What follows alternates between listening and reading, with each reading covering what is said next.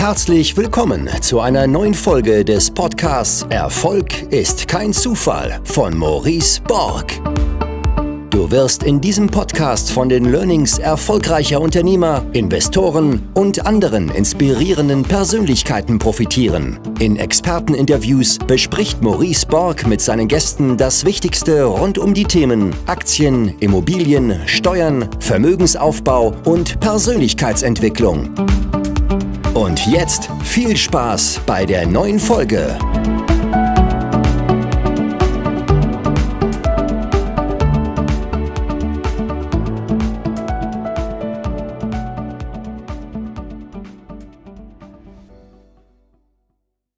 Hallo, hallo. Hallo Maurice. So, Servus Bernd. Heute ist, ich glaube, deine Livestream-Entjungferung, oder? Der Ton ist ein bisschen leise. Ja, warte, jetzt besser? Ja, der Ton ist jetzt besser. Okay, ja, ich sagte, heute ist deine Livestream-Entjungferung. Ja, das stimmt so, ja. Das erste Mal. Total aufgeregt. ja, sehr cool. Freue ich mich, dass du die Zeit genommen hast heute. Ähm, ich habe ja dein Buch im Vorfeld gelesen gehabt, Wohlstand mit Strategie, und habe mir ein paar Fragen überlegt. Äh, du bist ich glaube, ich habe angekündigt, du bist schon Jahrzehnte, ich weiß gar nicht, wie lange bist du als Finanzcoach schon aktiv? Als Finanzcoach selbst ungefähr 25 Jahre, aber mit Investment seit 38 Jahren unterwegs. Okay, da kann man, da kann, da kann ich und auch alle Zuschauer bestimmt heute eine, eine Menge von lernen. Äh, wie kam denn das erste Frage? Wie kam denn das überhaupt, äh, dass du, dass du gesagt hast, ja, ich möchte Finanzcoach werden? Aktuell hat man ja das Gefühl, dass es sehr, äh, dass es immer mehr wollen und auch gerade sehr junge Menschen, die mich schon anschreiben mit, ähm, ja, ich, ich, ich bringe dir dabei, wie du besser mit deinen Finanzen haushaltest. Wie kam denn das bei dir? Ja, das, das hat sich eigentlich über die Zeit entwickelt, weil Investment waren immer schon mein Hobby. Seitdem ich 22 bin, habe ich meinen ersten Mentor kennengelernt und habe mich dann wie bekloppt mit Investments beschäftigt habe aber nicht dran gedacht, dass man vielleicht auch Vermögen aufbauen muss. Also nicht nur spielen mit Vermögen, sondern auch äh, das Vermögen wachsen lassen und vor allen Dingen Geld behalten ist ja ein wichtiger Punkt dabei. Das habe ich dann an meinem zweiten Coach gelernt. Das war so 1994, der mir dann mal so richtig erklärt hat, äh, dass ich mich top auskenne mit Investments, aber einfach nicht reich bin. So, das muss man sich dann eingestehen und sagen, okay, dann muss ich irgendwas anderes machen. Und das war halt das Sparen und die Strategien, Sparen mit Spaß und als ich das dann begriffen habe und weitergelernt habe, dann habe ich erstmal eine Ausbildung im Versicherungsbereich gemacht, weil ich die Menschen so, ja, Allfinanz in, in allen Bereichen glücklich äh, beraten wollte. Und habe gemerkt, das ist aber nicht meins, weil Versicherungen waren überhaupt nicht meins und schon gar nicht Lebensversicherungen, von denen man hätte leben können. Äh, und bin dann mehr und mehr in die Investments abgerutscht und habe dann irgendwann festgestellt, hey, du kannst dein Hobby zum Beruf machen. So, das war so ja, Mitte, Ende der 90er Jahre. Und da habe ich dann angefangen, weil ich selber die Dinge aufgebaut habe, anderen Leuten auch zu helfen, das aufzubauen. Das fing erst mit 50 Mark Sparplänen an, immer weiterentwickelt, immer mehr in die Investmentszene rein. Dann habe ich so die ersten reichen Kunden bekommen. Ja, und dann habe ich gemerkt, Mensch, da kannst du wirklich Geld mit verdienen und war dann nach fünf Jahren auch finanziell frei. Und da habe ich gesagt, wenn du finanziell frei bist, das, was ich geschafft habe, aus dem Nichts als Seiteneinsteiger, müssen andere auch können und habe dann gesagt, das, was ich gelernt habe, möchte ich einfach weitergeben an andere Leute. Und das ist eigentlich das, was mich im Moment treibt, weil arbeiten muss ich schon lange nicht mehr. Aber ich möchte einfach das Wissen vermitteln, weil ich habe es nicht in der Schule gelernt, eigentlich nirgendwo. Und äh, musste mir das hart erarbeiten, bei Learning by Doing. Und wenn ich meinen zweiten Coach nicht gehabt hätte, weiß ich gar nicht, ob ich dann wirklich so schnell finanziell frei geworden wäre. Aber heute ist halt jeder unterwegs und sagt, er will Coach sein. Ähm, Coach fängt da an, wenn du die Dinge, die richtigen Dinge tust. Das heißt, viele lehren irgendwas, was sie in Büchern gelernt haben und tun es aber selber nicht. Das ist der Unterschied. Ja? Solange ich die Dinge nicht selber tue, ich musste nicht steinreich sein, um Menschen zu coachen im finanziellen Bereich. Das muss ich nicht. Ich muss das Wissen haben und ich muss anfangen, die Fähigkeiten mir zu erwerben, mit diesem Geld umzugehen. Und das geht Stück für Stück. Das ist so wie beim Trainer, äh, dass einer, der gerade anfängt, Trainer kann ja nicht einfach mal eine Champions League trainieren. Das wird nicht funktionieren. Ja, der muss sich da reinarbeiten, diese Bereiche. Und da gibt es ja auch junge Trainer. Wenn wir jetzt den Nagelsmann mal nehmen, der mit seinen 31 Jahren, äh, der kann ja gar nicht die 30 Jahre Erfahrung haben oder 40, 50 Jahre wie so ein Rehagel zum Beispiel. Trotzdem ist das ein wahnsinnig guter Trainer. Also es gibt von beide Seiten. Die Frage ist immer, wie ist derjenige da rangegangen? Was hat der gelernt? Was hat er für sich selber umgesetzt? Was hat er selber gemacht? Ja, ich wollte gerade sagen, der, der Welt, Welttrainer ist ja, glaube ich, Jürgen Klopp. Ja. Und ähm, ich glaube sogar zweimal in Folge oder so. Ähm, auf jeden Fall wurde er Welttrainer. Und Jürgen Klopp jetzt zum Beispiel war ja nie ein Weltklasse-Fußballspieler. Ne? Ich glaube, er hat, er ja. durch, durchschnittlich. Er weiß schon, wie man Fußball spielt. Also er hat mal Fußball gespielt. Mehr als ein Fußballlehrer. Aber er muss kein Weltmeister gewesen sein. Das ist richtig, ja. Ja, ja, ja. Und jetzt hast du, jetzt hast du einen Punkt angesprochen. Da kommt, da, da kommt mir eine Frage, die mir oft gestellt wird. Ähm, du hast den Punkt erwähnt, dein erster Mentor oder dein erster Coach, dein zweiter Coach, dein zweiter Mentor. Also Mentoren und Coaches hatten offensichtlich auch in deinem Leben eine, ähm, einen, einen, wesentlichen Punkt oder waren quasi sogar der Game Changer offensichtlich. Ähm, die Frage ist, wie kommt man denn an so einen Mentor ran oder wie bist du zumindest an einen Mentor rangetreten? Ich, ich glaube immer so, ich glaube so ein bisschen an das Schicksal. Also wenn die Zeit reif ist, dann finden wir unsere Mentoren. Und ich werde ja auf den Seminaren oft gefragt, wie finde ich denn einen Coach für meinen Bereich? Die Antwort ist eigentlich relativ einfach. Je mehr ich mich in die Nische begebe und jemanden suche, der wirklich sehr, sehr gut im Bereich ist, dann laufe ich auf meinen Coach quasi zu. Bei mir war es jetzt ein bisschen mehr Zufall, weil ich habe den, äh, den zweiten Mentor habe ich kennengelernt während des Studiums. Da wollte ich nebenbei arbeiten im Marketingbereich, habe ich einen Studienkollege angesprochen. Ja, dann habe ich irgendwann den Schäfer kennengelernt. Dann habe ich gedacht, oh ja, da wo der ist, da kann, kann nur Gutes wachsen. Einfach angeschlossen. Äh, hatte natürlich eine ganz andere Vorstellung von Coaching. Also Coaching kann eine extrem, ja, wenn Sie einen richtigen Coach haben, der geht ja über den Schmerz und dann tut das auch richtig weh eine lange Zeit. Und aber dafür muss man sich halt strecken, weil wir sind ja manchmal sehr bequem. Und da hilft es sehr, wenn Sie einen Coach haben oder wenn du einen Coach hast, der dich einfach ja, ein bisschen triezt, ja, über den Schmerz geht ja, das war eigentlich der, der ausschlaggebende Punkt. Das war tatsächlich der Game Changer in dieses Coaching eingestiegen. Ich verpflichtet habe, quasi moralisch verpflichtet, bestimmte Dinge zu tun, die ich sonst nie getan hätte. Und dann kommt eins dazu, dass man diese Lernzeit einfach komprimiert, die ich ja sonst hätte. Ich hätte sonst hunderte von Büchern lesen müssen. Und äh, das hat aber der andere ja schon getan. Also kriege ich die ganze, ganze Dienstleistung quasi komprimiert in kürzester Zeit um die Ohren gehauen. Und da kann man natürlich rasend schnell wachsen, wenn man denn bereit ist, den Preis zu zahlen. Mein Preis war, dass ich sieben, acht Jahre keinen Urlaub gehabt habe. Ich habe gearbeitet wie ein Viech. Und äh, ja, aber auch mit Leidenschaft, aber ich das getan habe, was ich liebe. Mhm. Und äh, jetzt hast du erwähnt, du hast den, den, den Bodo Schäfer kennengelernt und ich habe im, im Vorfeld gelesen, ähm, du bist ja auch Co-Autor mit, mit, mit einem seiner ähm, erfolgreichen Bücher und du hast auch mit ihm, ich glaube, eine oder mehrere Firmen sogar gegründet. Wie kam das denn vom Kennenlernen? Also Bodo Schäfer heute ist ja einer der wahrscheinlich der großen Koryphäen hier im, im, im Trainingsmarkt ähm, oder der bekanntesten Größen. Äh, wie kam das denn? Ja, das hat sich einfach über das Coaching entwickelt. Ich war auf einem seiner Seminare und habe dann äh, ja, mit ihm gesprochen. Er hat halt gesehen, dass ich sehr, sehr gutes Wissen oder fundiertes Wissen im Investmentbereich habe. Und da habe ich dann zu den Seminaren geholt zum Referieren. Wir haben Modellportfolios aufgelegt und haben mehr und mehr Parts auf den Seminaren übernommen. Und irgendwann haben wir dann zusammen gesagt, dass wir eben zusammen eine Firma machen wollen, eine Anlagefirma. Wo wir dann den Menschen weiterhelfen mit, äh, ja, einfach unabhängig von irgendwelchen Banken oder Versicherungsgesellschaften. Das war so die, die Grundlage davon. Ich hatte schon selber eine Anlageberatungsfirma äh, und wir haben uns dann einfach zusammengetan. So, so hat es noch eine Immobilienfirma gehabt. Mit der Seminarfirma waren wir dann verwachsen. Also Stück für Stück sind da Geschäftspartnerschaften äh, erwachsen über die Jahre einfach. Und jetzt, jetzt hast du ja wahrscheinlich auch ähm, in dieser gemeinschaftlichen Zusammenarbeit, auch durch die durch, den, durch die Bekanntheitsgrad viele, viele Menschen gecoacht über die Jahre hinweg. Du hast erwähnt, 25 Jahre, also ein Vierteljahrhundert.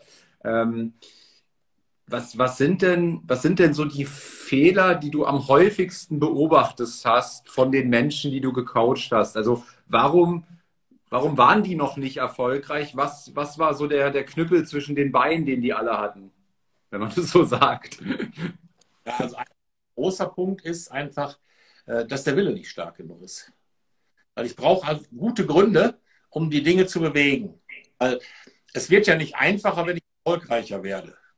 Es wird ja ganz im Gegenteil, es wird ja schwerer. Die Probleme, die ich habe oder die Herausforderungen, die werden ja größer, zunehmenden Fähigkeiten, zunehmenden Erfolg.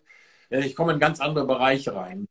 Da waren die meisten eben gar nicht bereit, da, da weiter zu lernen, äh, den, den Preis zu zahlen, sich, sich ständig zu strecken, ständig in den Schmerz reinzugehen, weil einfach die, die Grundlage nicht da war. Ja, wenn, weil wenn, ich, wenn meine Gründe nicht stark genug sind, etwas zu bewegen oder zu bewirken, dann wird das Problem, das davor mir liegt, natürlich riesengroß. Meine Ziele und Gründe müssen eben größer sein, das dem quasi schon überstrahlen. Sonst funktioniert es nicht. Also es ist meist am Willen gescheitert. Das zweite Punkt ist halt die Emotionen dass man mit diesem Schmerz, den man ja erlebt, wenn man da raus aus der Sportzone geht, dann erlebt man erstmal Schmerz. Ja, ganz klar. Vorher kommt der Schmerz und dann kommt der Erfolg.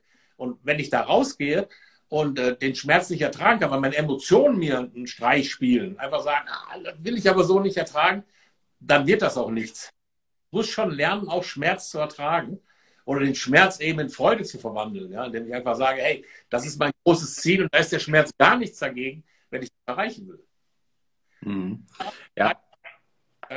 Emotionen, gerade beim Anlagebereich ja sowieso. Man schmeißt dann einfach hin und sagt, boah, das funktioniert sowieso nicht. Dann ist ja auch die Strecke, man sieht am Anfang nicht viel. Wenn ich etwas aufbaue, dann habe ich ja so, so eine Leistungsgrade fast. Bis es dann nachher irgendwann mal exponentiell explodiert, mein Unternehmen. Die meisten geben vorher, manchmal sogar kurz vorher, vor dem großen Erfolg und erleben den dann leider. Also das Aufgeben ist ein der, der entscheidendsten Punkte. Winston Churchill hat es ja gesagt, nie, nie, nie, nie auf. Und das ist eigentlich das, was entscheidend ist. Ja? Den Fehlern lernen, aber niemals aufgeben. Mhm. Ja, ich finde es äh, ganz interessant, was du gesagt hast, auch zum Thema Schmerz. Ne? Ähm, ich glaube, viele sehen immer hinter Schmerzen so etwas Negatives. Also die Assoziation zum Wort Schmerz. Ich jetzt der Schmerz, Schmerz, Schmerz sage, dann ist es dann ist es ja nichts Positives, was viele assoziieren. Nur häufig lauern die schönsten Dinge hinter dem Schmerz ne, im Leben. Ja. Ne? Also, Nimm doch Bodybuilder einfach, ja. Oder jemand, der seinen Körper fit trainieren will. Da geht es ja nur über den Schmerz, weil der Muskel wächst dann, wenn er die meisten Schmerzen erfahren hat. Und dann in der Ruhephase. So, und dazu sind, die, sind viele nicht bereit. Der, der Trainer der, der, oder der Bodybuilder, der empfindet den Schmerz als was Geiles, weil er sagt, hey, hier, hier wachse ich wieder, hier zeige ich es mir. Ja? Und das ist die Einstellung, die man mitbringen muss, wenn man wirklich erfolgreich werden will. Das heißt, in dem, in dem Coaching, was du machst, ähm, weil das Warum quasi so, so, einen entscheidenden, so, so einen entscheidenden Hintergrund hat, äh, dauerhaft, um dauerhaft am Ball zu bleiben, ja. um dauerhaft auch diesen Schmerz zu überstehen, brauchst du ein starkes Warum. Nehme ich an, wirst du auch am Anfang direkt auf das Warum eingehen, ne? direkt erstmal das Warum rausarbeiten, oder? Die Gründe sind das Elementare. Wenn, ich die, wenn die Gründe nicht stark genug sind und die Verpflichtungen auch mir selbst gegenüber, dann wird das nicht funktionieren. Ja, und ich kann auch mit Eigenstrafen arbeiten. Also oft machen wir es ja so, wenn wir uns ein Ziel gesetzt haben, dass wir sagen, wenn ich dieses Ziel jetzt nicht erreiche, dann bestrafe ich mich, indem ich äh, irgendwas spende oder irgendwas, was mir lieb geworden ist, verkaufen muss. Ja, gibt es ja so ein schönes Beispiel, wo man sagt, das lieb gewordene Motorrad im Extremfall, wenn ich mein Ziel nicht erreiche, äh, zumindest bei dem finanziellen Schutz oder die finanzielle Sicherheit zu erreichen, das treibt dann schon ganz gut. Ah, das ist interessant. Das heißt, dieser, dieser Pain, also der, den, den Schmerz, die Bestrafung, die nimmst du auch ganz klar äh, mit auf, ja? Also das ist eine wichtige Rolle auch beim, beim Tra Trainieren, ja? Ja, würde ich schon ja, sagen. Ja. Dazu sollte man schon bereit sein. Ich kann natürlich keinen zwingen, sowas zu tun, aber wenn einer wirklich von mir gecoacht werden will, dann, dann gehört das schon mit dazu, ja klar. Mhm. Spannend. Und ähm, sag mal, jetzt jetzt ist folgende Situation, du, du darfst mich coachen, aber darfst mir nur einen einzigen Rat geben. Ja, mehr darfst du nicht machen, ja, nur einen einzigen. Ähm, oder nimm dir irgendeine fiktive Person ähm, in Bezug auf Finanzen. Ja, also ein Rat in Bezug auf Finanzen. Danach musst du mich fliegen lassen. Ja, ähm, welcher Rat? An welchen Rat denkst du spontan? Ja, da, da kann ich ja nur bei der Einstellung anfangen. Das heißt, musst deine Einstellung dahin kriegen, dass du sagst, ich bin bereit, mich selbst zu bezahlen. Also sparen anders zu definieren. Alles andere ergibt sich daraus. Weil viele verbinden ja Sparen mit, mit auch mit Schmerz wieder, ja, Gürtel enger schnallen, was weiß ich nicht, alles verzichten. Äh, das ist ja alles Blödsinn. Weil es geht ja darum, sich selbst zu bezahlen. Nur wenn ich spare, bezahle ich mich selbst. Ansonsten bezahle ich alle anderen. Ich hau Geld für Dinge raus, ja. Und, äh, oder eben die Priorität, ja, dass ich sage, Geld, Dinge und Mensch. Mensch ganz vorne und dann gehen wir bei Dingen und Geld kommt der große Unterschied zwischen Arm und Reich. Bei den Armen sind es die Dinge, die im Vordergrund stehen und bei den Reichen ist das Geld, das wichtiger ist als die Dinge. Weil wenn die Dinge wichtig sind, kann ich ja nie geht ja nicht. Das, das fand ich einen äh, interessanten Punkt. Den habe ich auch markiert in deinem Buch und auch schon geteilt die letzte Woche. Ähm, äh, dieses Mindset zu dem Wort Sparen ist so ähnlich wie mit dem, mit dem Wort Schmerz. Ne?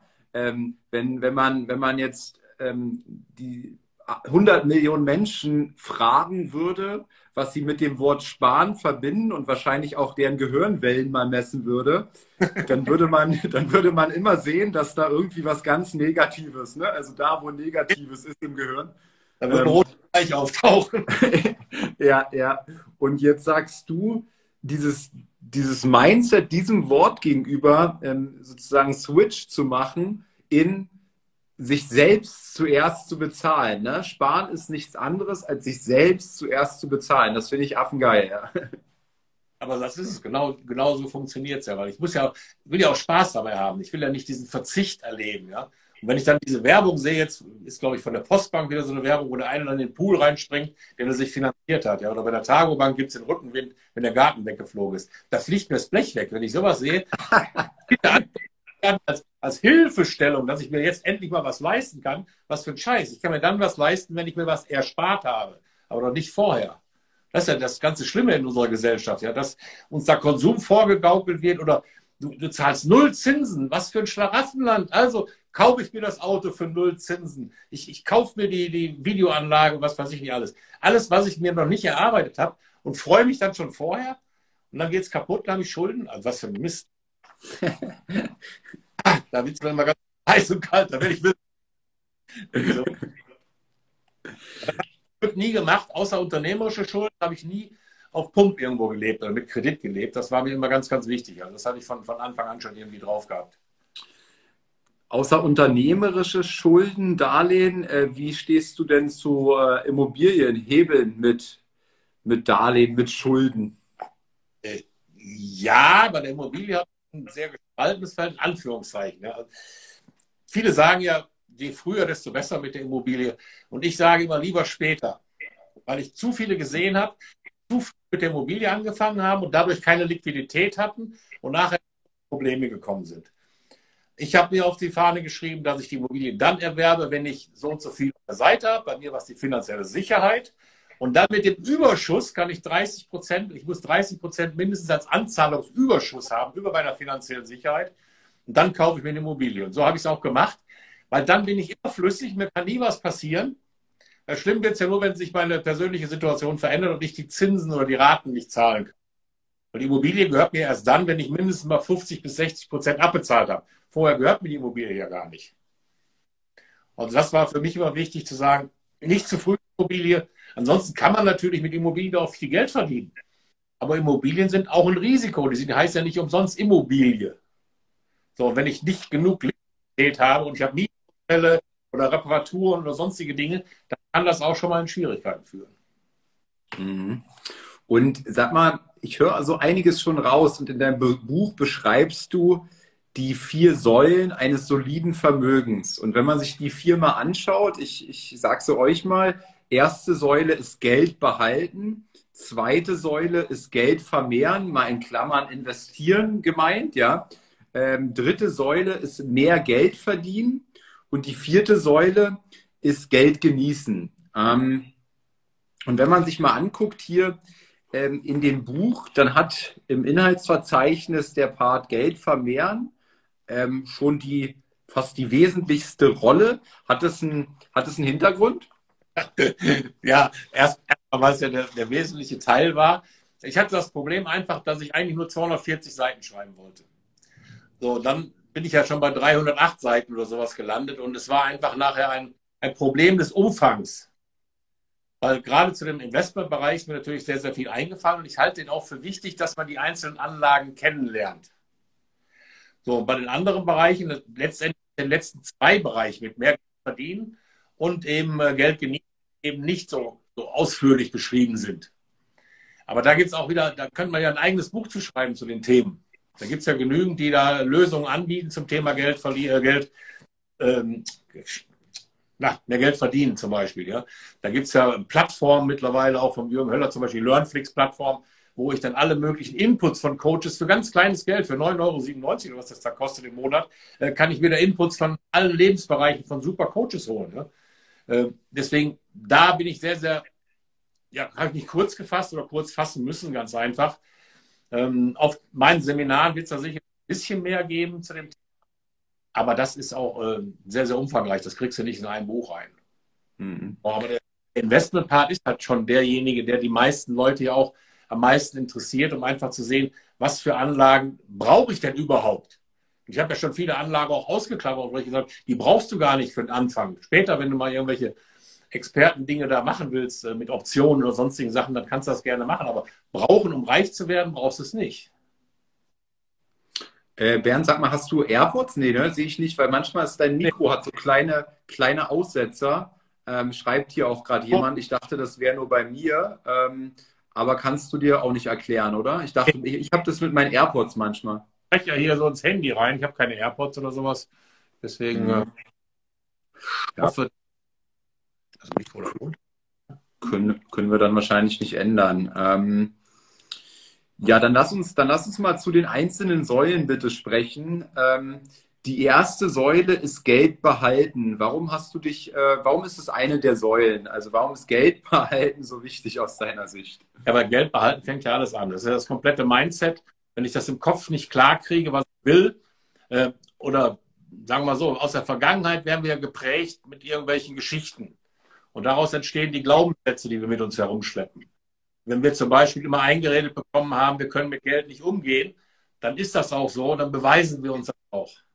Oder wenn wir gesehen haben, dass äh, Millionäre oder ein Bild von Millionären haben, so aller Geissens, ja, die, die man gar nicht leiden mag und dabei vergisst, dass der Geissens selber ja ein erfolgreicher Unternehmer war und erst aufgebaut hat, bevor er so ins Haus und Braus lebt. Aber wenn das das Bild ist, was mich abschreckt beim Millionär, dann wird mein Unterbewusstsein alles dafür tun, dass ich das nicht werde.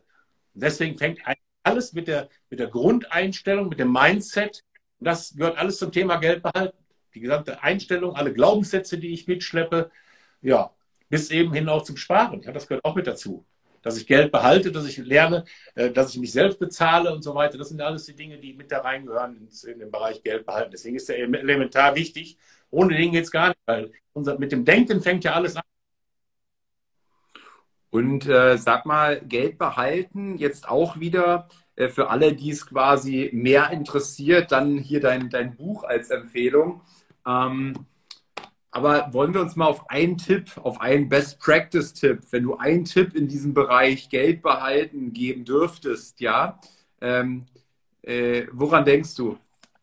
Boah, bei Geld behalten ein einziger Tipp. Eieieiei. Ja, da sind wir aber doch wieder da, wo wir eben schon mal waren. Selbst bezahlen. Das Ganze umformulieren und dann äh, alles komplett umdrehen, sich, sich selbst bezahlen. Und Geld wichtiger zu machen als die Dinge. Ja, ja. Ich, also meine, Punkt hinaus, ja. meine, meine persönliche Meinung, ich, ich, ich sehe immer ganz, oder es gibt ja bei, bei Instagram oder generell in der Finanzcommunity eine Richtung, die Frugalisten-Richtung ähm, die sich immer so aus meiner Sicht enorm oder viel zu sehr auf dieses Thema, wie kann ich noch mehr sparen? Wie kann ich, wie kann ich sozusagen jeden Penny umdrehen und äh, ähm, äh, Nudeln mit, mit, mit Ketchup essen, ja, und äh, nicht mehr Wasser kaufen, sondern Leitungswasser trinken. Und da gehen, geht quasi die gesamte Energie ja. auf diesen Punkt ähm, Geld sparen, Geld sparen, ja. Und ich denke, ich denke mir mal eins, ähm, warum zur Hölle setzt ihr so viel Energie auf diesen Punkt und warum setzt ihr nicht diese ganze Energie, die ihr offensichtlich habt, ja, ihr schreibt Anleitung und macht und tut, ja, wie ihr Nudeln mit Ketchup essen wollt, ja, ähm, auf diesen Punkt, und das ist deine dritte Säule, mehr Geld verdienen, weil ja. Geld sparen ist ja nach unten hin irgendwann begrenzt. Also natürlich kann ich statt die die teuren Nudeln die billigen kaufen und statt einer guten Soße äh, Ketchup darauf ballern. Ähm, aber dann mehr kann ich auch irgendwann nicht sparen, ja. Ja, ganz, ganz wichtiger Punkt. Habe ich, hab ich so noch gar nicht gesehen mit den ganzen Pluralisten da. aber äh, ist wirklich ein wichtiger Punkt. Dann müssen wir es so machen, dann nehmen wir das Kontenmodell. Hast du das Kontenmodell gesehen? Bei dem Kontenmodell ist es ja so, dass ich sage, ich habe einmal ein Investitionskonto, auf das ich am Monatsanfang irgendwo 10, 15 Prozent überweise. Und ich habe aber auch ein Spaßkonto, was ganz, ganz wichtig ist. Und das ist ganz entscheidend wichtig, weil dann kann ich niemals zum Geizkragen werden. Denn ich nehme 5 bis 10 Prozent im Spaßkonto und die muss ich raushauen. Die darf ich gar nicht zu groß werden lassen. Kommt noch ein weiter, der, der entscheidende Tipp, um dann Vermögen zu werden, ist ja nicht das Investitionskonto, diese 10 bis 15 Prozent, sondern die 50 Prozent von jedem mehr Einkommen. Also jeder Euro, den ich mehr einnehme, durch was auch immer, davon lege ich 50 Prozent auf das Investitionskonto und mit den anderen 50 Prozent erhöhe ich den Lebensstandard. Das führt nämlich dazu, dass ich den Willen entwickle, auch mehr zu verdienen. Ah, geil belohnen kann. Ja? Und dann, dann sind wir in einem anderen Thema, dann schwenken wir auch ganz schnell in den Bereich mehr verdienen rein, weil es dann mehr Spaß macht. Ja, ja. Ja, das ist cool. Ne? Also eine Belohnung zu schaffen ähm, für, für mehr Verdienen. Viele machen ganz, ganz schlecht. Ja? Geizig werden ist, ist nicht sehr konstruktiv. Das ist auch keine Lebensqualität. Ja, ja. Viele, viele machen ja, ähm, machen ja den Fehler, dass quasi ihr Einkommen sich erhöht ne, über, die, über ja. die Jahre, aber ihre Ausgaben im selben Maße. Und dann hast du ja gar nichts gewonnen. Sogar drüber. Das nennt man dann Schulden. Ja, das ist dann, das dann, das dann besonders schlecht, ja. ja. Unglaublich. Ich habe Menschen kennengelernt, die verdienen 50.000 Euro im Monat brutto und haben Schulden. Ja, weil genau das passiert ist. Es ist unvorstellbar, wie viel Geld man im Monat wirklich ausgeben kann für blöde Dinge, die haben dann gigantische Immobilienobjekte, die haben zig Autos geleast und was weiß ich nicht alles und haben dann trotzdem noch Schulden, weil genau das passiert ist. Ja. Aber es ist eigentlich normal. Dabei tut uns das ja nicht weh. Wenn wir jetzt 1000 Euro mehr verdienen würden und legen 500 beiseite, dann haben wir immer noch 500 mehr. Die anderen 500 hätten wir nie gehabt. Also wehtun kann das überhaupt nicht. Ne? Aber, aber das ist der, das Geheimnis des Reichtums. Wirklich, diese 50 Prozent nachher ich glaube, du hast mir auch mal vor so einem Beispiel erzählt, ne? So von jemandem, der dann ähm, so ein Einkommen hatte und dann hatte der Sportwagen und dies und das, ne? Und Ach, der war auch lustig, ja, ja. Was war das? Das war ein Werbefachmann. Er hatte eine Werbeagentur. Das habe ich in einem Buch auch beschrieben. Der hatte wirklich ein Jahreseinkommen von 400.000 Euro und äh, nichts, auf der, nichts auf der Reihe. Und dann erzählt er mir da, ich sage, was ist denn mit dem Auto hier? So ein BMW 8er M8 oder sowas, also mit allem Pipapo.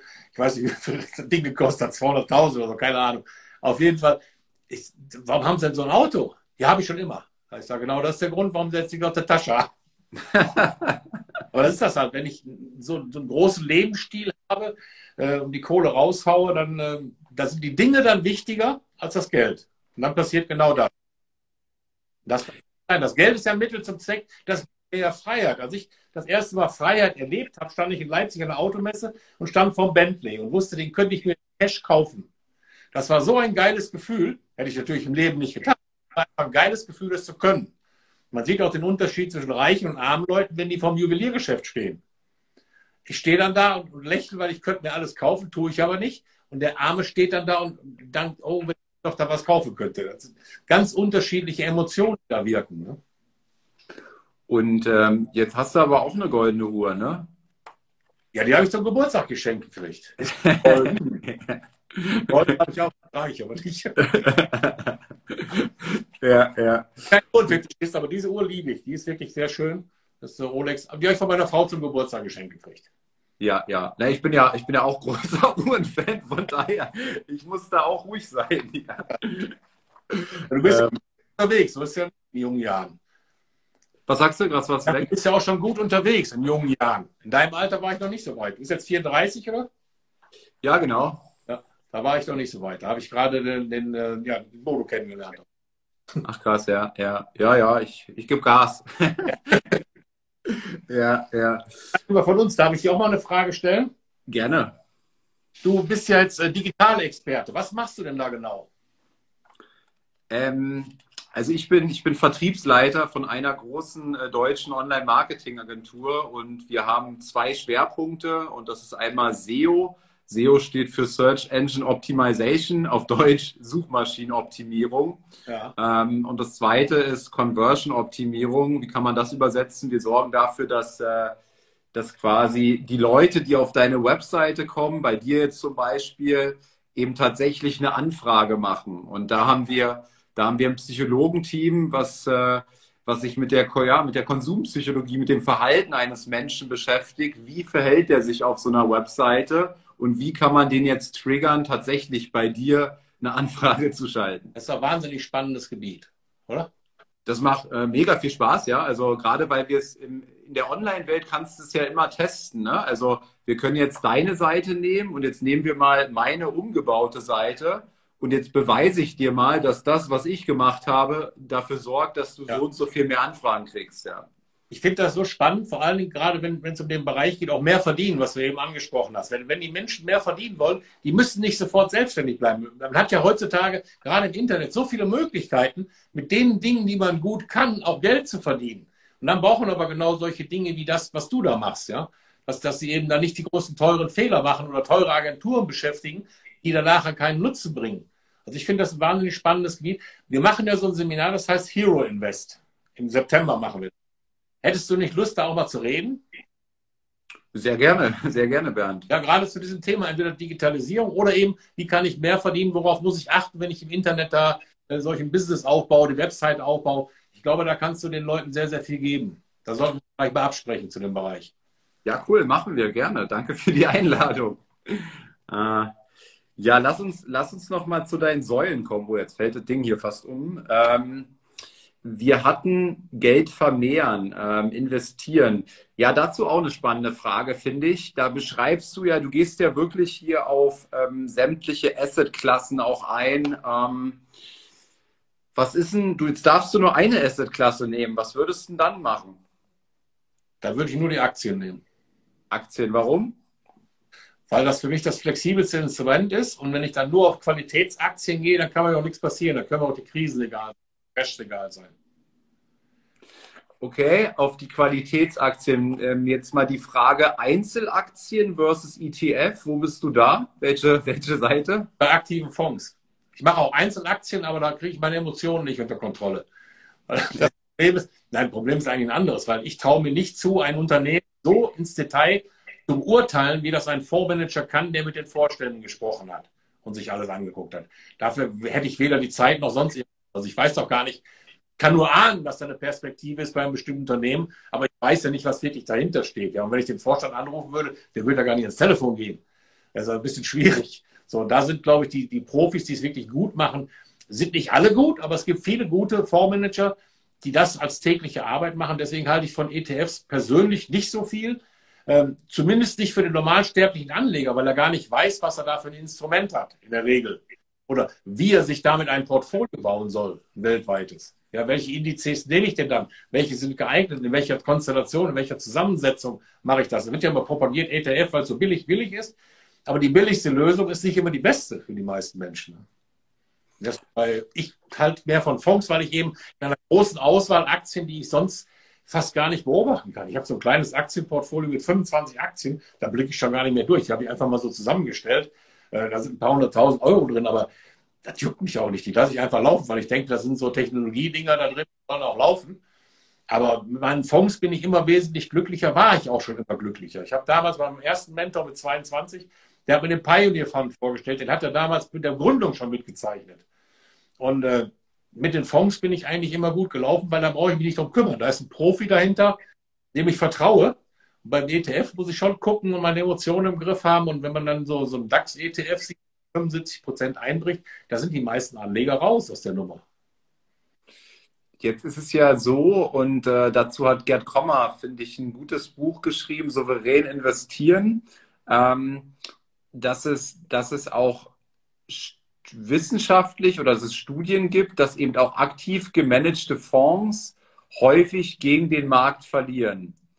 Ja. Ähm, jetzt ist es wie bei allem, ne? da gibt es auch Ausreißer, Ausnahmen, aber die breite Masse an aktiven Fonds ja.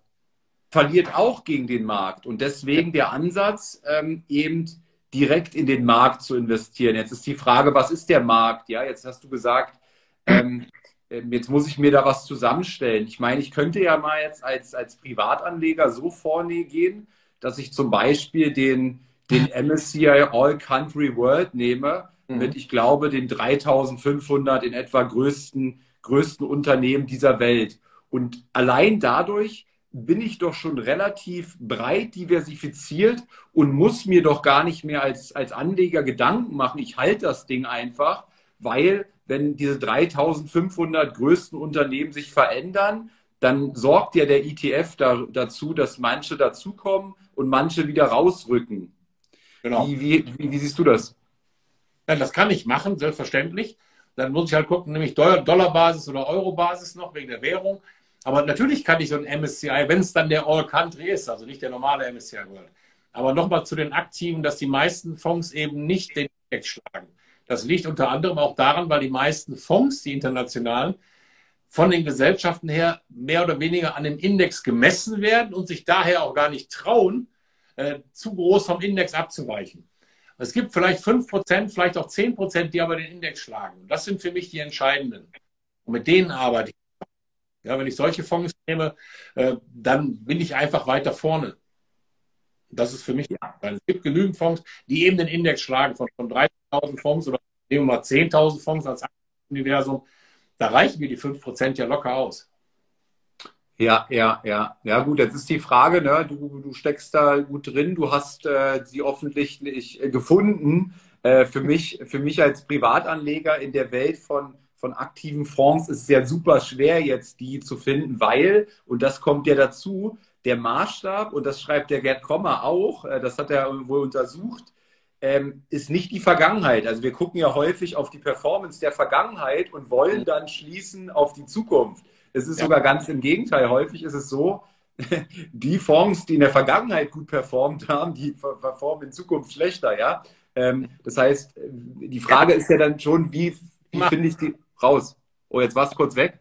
Nee, nee, das sollte man ja auch nicht machen. Man darf nicht hergehen und sagen, die letzten zehn Jahre, die, die besten Fonds der letzten zehn Jahre werden die in den nächsten zehn Jahren sein. Das wird nicht passieren. Also ich mache es ja so, dass ich zu verschiedenen Kongressen gehe und dann auch mit den Fondsmanagern selber spreche und mir da einfach ein Bild hole von den Ideen, die wir haben. Und mir geht es immer darum, dass ich Menschen habe oder Fondsmanager habe, die sagen, ich nehme nicht die Technologie, die es heute ist, ja, die, sondern ich gucke, welche Technologie ist es in zehn Jahren am besten oder in fünf Jahren. Und, und das sind die Dinge, wo ich sage, da habe ich Bock drauf. Ja? Also die Ideen für die Zukunft schon zu nehmen, schon vorwegzunehmen. Und da muss das nicht immer zwangsläufig der beste Fonds des, des letzten Jahres oder der letzten Jahre sein, sondern das sind gute Fonds, die aber sehr gute innovative Ideen haben. Und das funktioniert in der Regel auch ganz gut, wenn ich das breit aufstelle.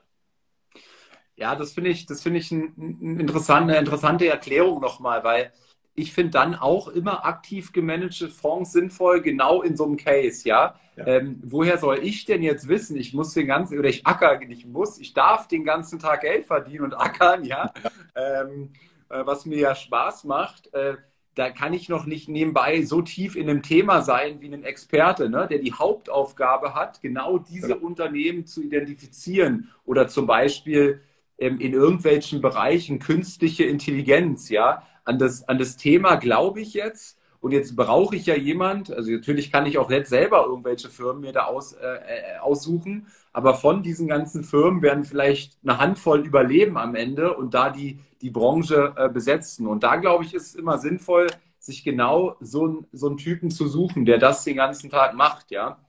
Ja, erstmal das und letztendlich ist es ja auch ein Mix von, von Anlagen. Ich habe ja nicht nur alles in einem Bereich drin, sondern ich habe ja verschiedene Anlageklassen oder verschiedene Anlagen auch. Ja. Wenn ich jetzt zum Beispiel, früher hat man immer gesagt, ich nehme die Renten dabei, machst du halbe, halbe, machst du nichts verkehrt. Halb Renten, halb Aktien. Äh, das funktioniert ja heute nicht mehr. Wenn du heute Renten nimmst, dann machst du ja nichts damit, kriegst ja nichts auf die Reihe. Da ist aber auch das Problem zum Beispiel, dass du sagst, die letzten 10, 20 Jahre sind Renten so gut gelaufen, wenn ich jetzt danach einen Rentenfonds auswähle, dann werde ich in der Zukunft richtig Schwierigkeiten mit dem Teil haben. Ja? Weil die einfach in der Zukunft keine Renditen mehr abwerfen können, es sei denn, die gehen in bestimmte Nischen rein und haben da nochmal Chancen. Also Renten sind eigentlich schon fast tabu im Moment. Ich kann also nur noch in Mischfonds-Varianten reingehen. Und da auch wieder, welchen Mischfonds nehme ich denn? Wer hat denn in der Vergangenheit gezeigt, dass er mit einer guten, ausgewogenen Mischung auch mal wesentlich weniger nach unten fällt, wenn die Märkte äh, kollabieren. Auch das ist ja nicht unwichtig, ja, sowas dabei zu haben. Letztendlich brauche ich ja immer im, im Depot zwei Dinge. Einmal einen großen Sicherheitsteil und einen Wachstumsteil. Den Sicherheitsteil brauche ich dann, wenn ich meine Liquidität benötige. Um darauf zuzugreifen. Oder nachher in der Entnahmephase, wenn ich sage, ich will jetzt von meinem Geld leben, da brauche ich natürlich einen höheren Sicherheitsanteil, aus dem ich entnehmen kann. Und der darf natürlich nicht so stark schwanken, wie wenn ich jetzt so, einen Weltindex nehme, dass er immer 40, 50 Prozent einbricht in der Krise. Das darf natürlich nicht passieren. Mhm. Ähm, jetzt ist es aber ja so, dass aktiv gemanagte Fonds relativ hohe Gebühren haben im Vergleich, du hast jetzt angesprochen, zu sehr günstigen, günstigen ETFs. Also wenn man so sieht, so ein MSCI World hat irgendwie äh, TER von, weiß ich nicht, 0,15, 0,18 Prozent per Anno. Ja. Ähm, und wenn ich mir mal so einen aktiv gemanagten Fonds angucke, der, ich habe nur mal gerade, das ist immer der erste, der mir in den Kopf steigt, ist der Dirk Müller Fonds. Ähm, das ist ja immer der, der Klassiker, der da hochgehalten wird. Ähm, aber der hat zum Beispiel einen Ausgabeaufschlag von 4% und dann nochmal eine ähm, TER ungefähr von 1,55% per Anno, Verwaltungsvergütung 1,5% per Anno. Also ähm, viel, viel höhere Gebühren. Und jetzt ist ja schon die Frage, ob, ob aktiv gemanagte Fonds sozusagen das nochmal on top auf den Markt machen. Ja, also das, das müssen Sie ja mir auch erstmal in die Tasche wiederholen, die mhm. Gebühren, die Sie, die Sie haben. Ähm, und da hast du mit deinen Fonds, die du da ausgewählt hast, gute Erfahrungen gemacht, ja, dass sie besser performt haben. Auf jeden Fall. Bei mir kommt ja noch eins dazu. Ich lege ja nochmal Prozent drauf an Servicegebühren. Wenn ich, den, wenn ich den Anleger betreue, dann zahlt er ja nochmal Prozent oben drauf. Also es geht schon darum, dass die das Nachkosten der Fonds stärker ist als der Index, selbstverständlich. Da muss ich hin. Weil sonst nützt das ja nichts. Aber unterm Strich geht es ja nicht um den Index, es geht darum, dass der Anleger eine nach seiner Risikobefindlichkeit entsprechende Anlage hat, weil jeder hat ein ganz anderes Risikobefinden, jeder hat andere Wünsche und Ziele und das kann ich mit einem normalen Index einfach nicht darstellen. Ja. Ein S&P 500 ist für einen Amerikaner sicherlich ein Top-Produkt, weil der auf Dollarbasis ist. Für einen Deutschen ist das schon wieder schwieriger, weil ich das Dollarrisiko mit drin habe. Der Amerikaner, den juckt das Dollarrisiko ja nicht. Und das ist schwer im amerikanischen Markt, einen Fonds zu finden, der besser ist als der S&P 500 zum Beispiel. Beim MSCI World geht das schon. Da finde ich schon Lösungen. Oder im Europamarkt sowieso. Oder auch im Deutschlandmarkt. Ja? Ich glaube, der springende Punkt, den du erwähnst, ähm, ist dieses Sicherheitsbedürfnis. Wenn ich jetzt zum Beispiel mein, äh, mein Vermögen zu 100 Prozent auf Aktien setze, eben breit diese diversifiziert, meinetwegen mit unterschiedlichen ETFs, ja, und da mir irgendwie ein Portfolioaufbau von 10.000 Unternehmen, sagen wir mal, in die ja. ich äh, so investiere, dann muss ich aber durchaus auch damit leben, in der Regel, dass das Ding mal 50 Prozent runterrauscht in so einem Crash wie, wie letztes Jahr, ne? Corona-Crash, ich glaube, ja. ähm, sagen wir mal 40 Prozent letztes Jahr, denke ich, so der DAX oder so etwas. Ähm, und du sagst quasi, naja, damit kommt nicht jeder klar. Ja, nicht jeder ist so, so, so rational in dem Moment. Äh, der klickt dann auf Verkaufen in der heutigen Welt mit dem Handy, ja, ja ähm, zwei Klicks und das Ding ist weg, ja. Ähm, und äh, da sagst du, okay, deswegen, deswegen baue ich jetzt oder für mich selbst ähm, oder auch für meine Kunden entsprechend so ein Portfolio auf, was dann eben durch, durch eine breitere Diversifikation auch in andere Klassen nochmal nicht, nicht ganz dann in so Fall 50 Prozent runterrauscht, sondern vielleicht nur 25 oder so. Genau. Genau, ja. das ist der entscheidende Punkt. Dass man das äh, wirklich, das Sicherheitsbedürfnis darf man nicht unterschätzen. Es kommt ja noch eins dazu, dass diese ETFs, da ist ja keine Bremse drin. Beim Index gibt es ja keine Bremse. Und das heißt, je mehr diese Index oder Indizes äh, gekauft werden, die ETFs, desto größer wird der Marktanteil. Je größer der Marktanteil wird, desto schwieriger wird es ja auch, Analysten zu finden, die auch die Stimmrechte ausüben und und und. Das hat ja noch ganz andere Auswirkungen, wenn wir den ETF-Markt mal sehen würden und es würden nur noch ETFs gekauft. Wer, wer geht denn dann, wer beurteilt denn die Aktien? Wie werden denn die Preise gemacht beim ETF, beim Index? Beim Index sind ja die größten Schwergewichte, also die teuersten Aktien haben die größte Gewichtung. Das darf man ja auch nicht vergessen. Also das hat schon noch einige mehr Nachteile. Deswegen habe ich auch bewusst äh, beim ETF in dem Buch oder zum Thema ETF paar Seiten mehr geschrieben, dass man schon die Dinge auch von mehreren Seiten beleuchten soll. Aber man muss echt die Fähigkeit haben, auszusitzen. Und heutzutage ist der S&P 500 der größte Fonds von Vanguard in Amerika. Der hat eine durchschnittliche Haltedauer von 14 Tagen. Wusstest du das? 14 Tage. Wir reden hier über Langfristinvestments. Das sind mittlerweile Momente geworden. Das ist halt ja. auch, der, weil die ja täglich oder börsentäglich oder börsenstündlich äh, veräußerbar sind, dass viele das auch so machen. Und du kannst den Markt nicht teilen Du wirst nicht gewinnen, wenn du den Markt teilst. Weil dazu ist das Verlustrisiko, wenn der Markt wieder steigt, viel zu groß. Dann bist du wieder rein. Also dieses Rein und Raus, das ist ein ganz, ganz schwieriges Instrument. Da habe ich auch schon alles hinter mir. Aber es hat ja. nicht funktioniert. Ja, ist ganz interessant. Also, das hatte ich in deinem Buch auch gelesen. Schreibst du dort auch mit den 14 Tagen Haltedauer? Ich konnte es gar nicht glauben, ja, äh, weil das äh, widerspricht ja absolut diesem, diesem äh, ETF-Ansatz, ne? Ähm, aber Wahnsinn, ja. Äh, dass dann doch wieder so viele hin und her und ähm, jetzt, jetzt reagieren sie eben auf äußere Meldungen. Heute haben wir ja gerade auch wieder, ich glaube, der DAX heute 2,5 Prozent runter oder so. Und ja, aber jetzt mehr ist. Ein chinesischer Flieger ist nach Taiwan geflogen. Also man findet immer einen Grund, warum das jetzt gerade so ist. Ja. Aber das, das normale Korrekturgeschehen äh, ist halt da und die, die Anleger warten halt drauf, dass man mal wieder ein bisschen rausgehen kann, Gewinne mitnehmen kann. Und dann passiert sowas. Ist aber jetzt nichts Dramatisches. Mhm. Und äh, gehen wir mal weiter. Ähm, was ich auch spannend fand, ähm, äh, den, den Punkt, die vierte Säule, Geld genießen ähm, dass das eine der Säulen ist. Äh, und da, da, gehen Sie vor allen Dingen auf Entnahmestrategien ein. Was ist denn, was ist denn eine gute Entnahmestrategie? Können Sie darauf, äh, kannst du darauf eingehen? Jetzt bin ich uns Sie ja. ja, eine gute Entnahmestrategie ist, wenn ich nicht so viel entnehme, wie ich äh, an Gewinnen mache. Das ist die beste Entnahmestrategie. Ja, also, dass ich wirklich aus dem Sicherheitspolster entnehme. Weil es ist immer schade dann, wenn ich eine Aktie äh, verkaufe, die gerade mal im Wert nachgelassen hat, in Anführungszeichen. Ich habe ja auch das schöne Beispiel mit dem Schokoladenhersteller gebracht. Ja? Das ist das Einfachste, das zu versinnbildlichen. Ein Schokoladenhersteller in der Krise, der seit 23 Jahren Gewinne macht, wie, wie Lind Sprüngli, ja, und jedes Jahr höhere Gewinne macht und höhere Dividenden ausschüttet. Und dann geht der in so einer Krise, bricht der 30, 40 Prozent ein. Wo, wo soll denn da der Grund sein? Der hat ja jetzt nicht weniger Schokolade verkauft, wahrscheinlich sogar mehr Schokolade. So, und das, das wird sich auch nicht ändern. Und das kann man rational nicht erklären. Aber man muss dabei bleiben, weil die auf jeden Fall wieder erholen, ja? weil Schokolade wird immer gegessen. Das sind so die Beispiele. Man muss das wirklich, äh, ja, auch so ein Entnahmedepot ist eben wichtig, dass ich einen Sicherheitsteil habe, aus dem ich entnehme, damit ich keine wertvollen Aktienanteile. Weil einen Verlust habe ich ja immer nur dann, wenn ich auch verkauft habe, so eine Aktie. Und deswegen ist das bei der Entnahmestrategie wichtig. Aber viel wichtiger für mich beim Thema Geld genießen ist nicht nur die Entnahmestrategie, sondern dass ich mit der Verantwortung, die ich habe, auch Geld gebe. Ja, die Extremfälle sind ja hier Gates und äh, Warren Buffett, die ja die Hälfte ihres Vermögens in die Spende reingepackt, in so eine Foundation reingepackt haben. Aber da wirklich Leuten was zu geben, die, die nichts haben, die nichts aufbauen können. So, wir machen in Afrika halt, unterstützen wir verschiedene Projekte. Und das macht sehr, sehr viel Spaß und da kommt einfach sehr, sehr viel zurück auch. Ich habe mir das auch aufgeschrieben als eine meiner Fragen, weil das ja ganz oft auftaucht, auch dieses Thema Spenden. Ähm, das hast du jetzt aufgeführt. Ähm, welche, welche Rolle spielt denn dieses Spenden für dich? Und es gibt ja auch in diesen Kontenmodellen, in einigen Büchern habe ich das schon gelesen, immer wieder diesen Punkt, auch feste Regeln für den Punkt Spenden ähm, ja, einzubringen. Ähm, warum glaubst du, ist dieser Punkt Spenden auch so wichtig? ich glaube, dass es wichtig ist, dass wir selber begreifen, dass wir Verantwortung haben für das, was wir da haben und was wir da erreicht haben mit dem Geld. Und dass wir die auch die Verantwortung haben, anderen Menschen zu helfen, die sich nicht selbst helfen können.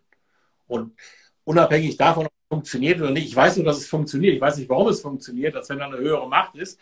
Aber je mehr ich raushaue zum Universum, desto mehr kommt zurück. Das ist einfach so, so wie so ein ungeschriebenes Gesetz. Aber das ist ja nicht der Grund, warum ich das mache, sondern es ist einfach ein sehr, sehr befriedigendes Gefühl, zu sehen, dass man den Menschen da helfen konnte. Wenn man so eine Schule gebaut hat und sieht, was da vorher gewesen ist, das ist das Geilste überhaupt. Wenn man sieht, die Kinder da, ähm, ich war ja in Afrika und als ich das erlebt habe, das kannst du nicht beschreiben, das kannst du auch nicht in Bilder und in Fotos reinbringen. Äh, das muss man erlebt haben, wie diszipliniert die Kinder sind, obwohl die wirklich gar nichts haben. Also ganz, ganz schlimm war das. Und da denen eine Tüte Bonbons zu geben, was die abgegangen sind, wie die wilde Katze, aber es ist, geht ja auch nicht nur um Geld. Solange ich noch kein Geld habe, kann ich auch Zeit geben. Ja, so viele Menschen helfen ja anderen Menschen, jetzt gerade auch in der Corona-Krise. Und das ist einfach etwas tief Befriedigendes. Und das erdet aber auch, was ja ganz wichtig ist, dass ich wieder zurückkomme und einfach begreife, hey, du hast es ein ganz besonderes Glück, das andere vielleicht nicht haben. Ja? Und da muss man aber fragen, wo bin ich denn hergekommen, wenn ich das wirklich alles genießen will. So, und das ist so das, was mich dann auch treibt, wo ich sage, da habe ich einfach einen Heiden Spaß dabei, wenn ich da was abgeben kann. dann sag mal Bescheid, wenn du die nächste Schule in Afrika baust, dann möchte ich mich gerne beteiligen und mit dir mitkommen. Ich habe ein geiles Projekt, wo wir da ein ganzes Dorf aufbauen mit einem äh, Kunden von mir. Kann ich dir mal was zukommen lassen? Kannst du dir mal angucken? Mega. Geile Geschichte. Ja. Und ja, wie du schon sagst, äh, dieses, äh, man, man kann es häufig nicht erklären, aber ich habe es auch schon, schon häufig festgestellt, dass es dann, äh, dass es dann immer irgendwie auch wiederkommt. Ähm, ja, finde ich, finde ich ein sehr spannendes Thema, was ich äh, immer wieder lese. Und ich finde es ganz interessant, generell so über diese, diese, diese, diese Lebensgesetze, die es irgendwie gibt, aber die die Menschheit immer noch nicht durchdrungen hat. Ja, also irgendwie ist da was, was alle äh, oder was immer wieder erfolgreiche Menschen beschreiben an Effekten, was ja erstmal total abwegig klingt. Ne? Also ich rate dir jetzt, du, äh, du sollst jetzt vermögend werden und ich rate dir, 10% immer zu spenden. Das, ja erst, steht ja erstmal auf der reinen Vermögensbasis im Widerspruch, weil du gibst mehr Geld aus, ja. Ist ja trotzdem eine Ausgabe, ja. ja. Aber äh, deswegen finde ich das so, äh, finde ich das so interessant. Meine Eltern sagen gerade, spende uns deine Zeit. ja, ja so, ich war ein bisschen viel beschäftigt, ich melde mich. Sag, ihr habt doch schon genug. das stimmt, ja. Äh, ja, nee, me mega, mega spannend. Ähm, du hast auch, das fand ich auch ganz gut in deinem Buch jetzt hier, dass du auch mal dieses Thema Versicherung ansprichst. Ähm, ähm, welche Versicherungen gehören denn, gehören denn für dich, für, für dich, sag ich mal, dazu? Welche sind ein Muss, welche sind ein Kann und welche sind aus deiner Sicht überflüssig? Boah, also ja, muss, solange du noch arbeiten musst und nicht finanziell sicher bist, ist so eine Berufsunfähigkeitsversicherung, solange du gesund bist, für mich eine der wichtigsten Absicherungen. Das eine. Dann die Haftpflichtversicherung ist für mich ein absolutes Muss, die private Haftpflicht, weil wir eben durch den Gesetzgeber ja verpflichtet sind, äh, für Schaden aufzukommen, den wir verursachen. Es gibt ja so eine ganz doofe Geschichte. Du gehst irgendwo über die Straße und dann muss ein Bus wegen dir ausweichen und da entsteht ein Schaden. Wer kommt dafür auf? Dann bist du der Depp, der dann aufkommen muss, im Zweifelsfall. So, und dann ist es gut, wenn man so eine Haftpflichtversicherung hat, die 10 Millionen, meinetwegen auch unendlich äh, hohe Schadenssumme abdeckt. Die kostet keine 100 Euro im Monat. Äh, ja, ja. ja. Gut, das wäre schlimm. So, das sind schon mal die beiden wichtigsten. Dann kommt die Krankenversicherung halt dazu, ob man jetzt privat oder gesetzlich sich versichert. Das muss jeder für sich selbst entscheiden. Äh, wenn ich es privat mache in jungen Jahren, dann sollte ich das Geld, was ich einspare gegenüber den gesetzlichen, auch auf Seite legen, weil ich später im Alter halt mehr bezahlen muss. Das ist einfach so. Weil so ein, ja, ist ja nicht das Solidaritätsprinzip wie bei der gesetzlichen, sondern eben das Geld muss erwirtschaftet werden von der großen äh, Mehrheit der, der Teilnehmer. So, Krankenversicherung. Dann gibt es die Wohngebäude Hausrat. Auch das, wenn ich sowas habe, ein Wohngebäude oder ein Hausrat oder ein Hausrat, dann sollte ich ihn auch versichern für kleines Geld. Das steht also in keiner Relation zur Schadenssumme. Oder wenn ich Familie habe, dann eben auch eine, eine Risikolebensversicherung. Das war es dann auch schon im Versicherungsbereich. Alles andere, ob das eine Unfallversicherung ist, die wird ja immer so propagiert, aber das ist eigentlich der Gewinnträger der, der Versicherungsgesellschaften. Weil dass ich wirklich durch einen Unfall ähm, unfähig werde, bestimmte Dinge zu tun, ist ein äußerst seltener Fall. Und da ist eben die Berufsunfähigkeit wesentlich besser, weil ich dann nicht mehr in der Lage bin, meinen Beruf auszuüben. Wenn ich das nicht abschließen kann, dann ist die Unfallversicherung die zweite, zweitbeste Alternative. Ja, dann vielleicht, wenn heute günstig abschließen kann, so eine Pflegeversicherung, weil irgendwann kann der Pflegefall kommen. Aber da ich ja ein Freund des Vermögensaufbaus bin, brauche ich nachher keine Pflegeversicherung, wenn ich genug Vermögen habe. Vermögen habe.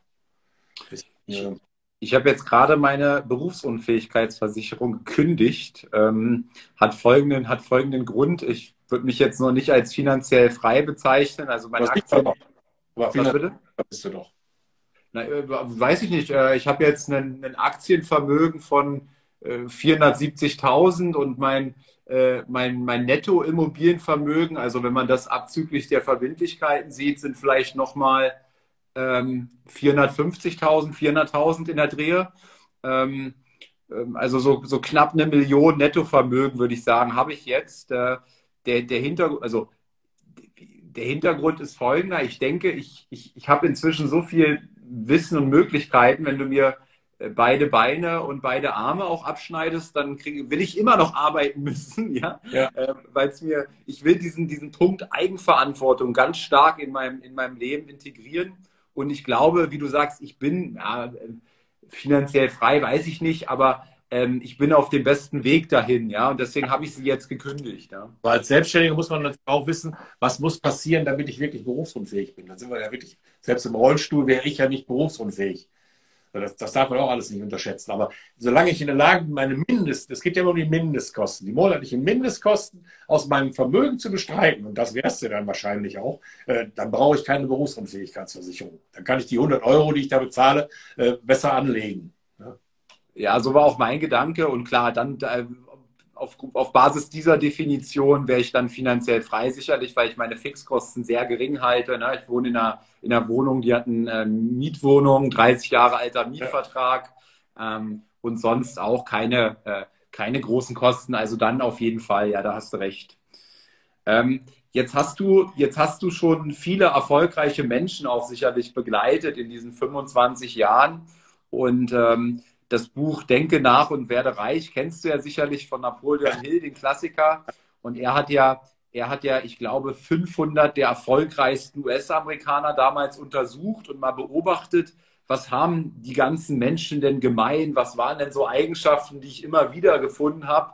Wenn du jetzt der deutsche Napoleon Hill bist und die erfolgreichen Menschen äh, dir mal anguckst in deinem Leben, was kannst du wiederfinden für Eigenschaften, für Verhaltensmuster, für Routinen? Ähm, was kommt dir da spontan in den Sinn? Also eine gewisse Disziplin gehört auf jeden Fall dazu. Ausdauer. Aber das alles, wenn du von der Leidenschaft getrieben wirst, dann kommen die anderen Dinge dazu. Man, man nennt das dann nachher Disziplin. Aber die Disziplin entwickelst du dann, wenn, wenn du etwas wirklich willst, erreichen willst und ein Ziel hast, ein klares Ziel.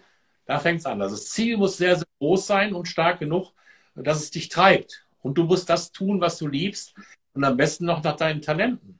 Das beschreibe ich auch in dem, in dem Punkt äh, mehr Geld verdienen. Da geht es wirklich darum herauszufinden, was sind meine Talente, was ist das, was mir am meisten Spaß macht und dann eben darum ein Berufsbild finden.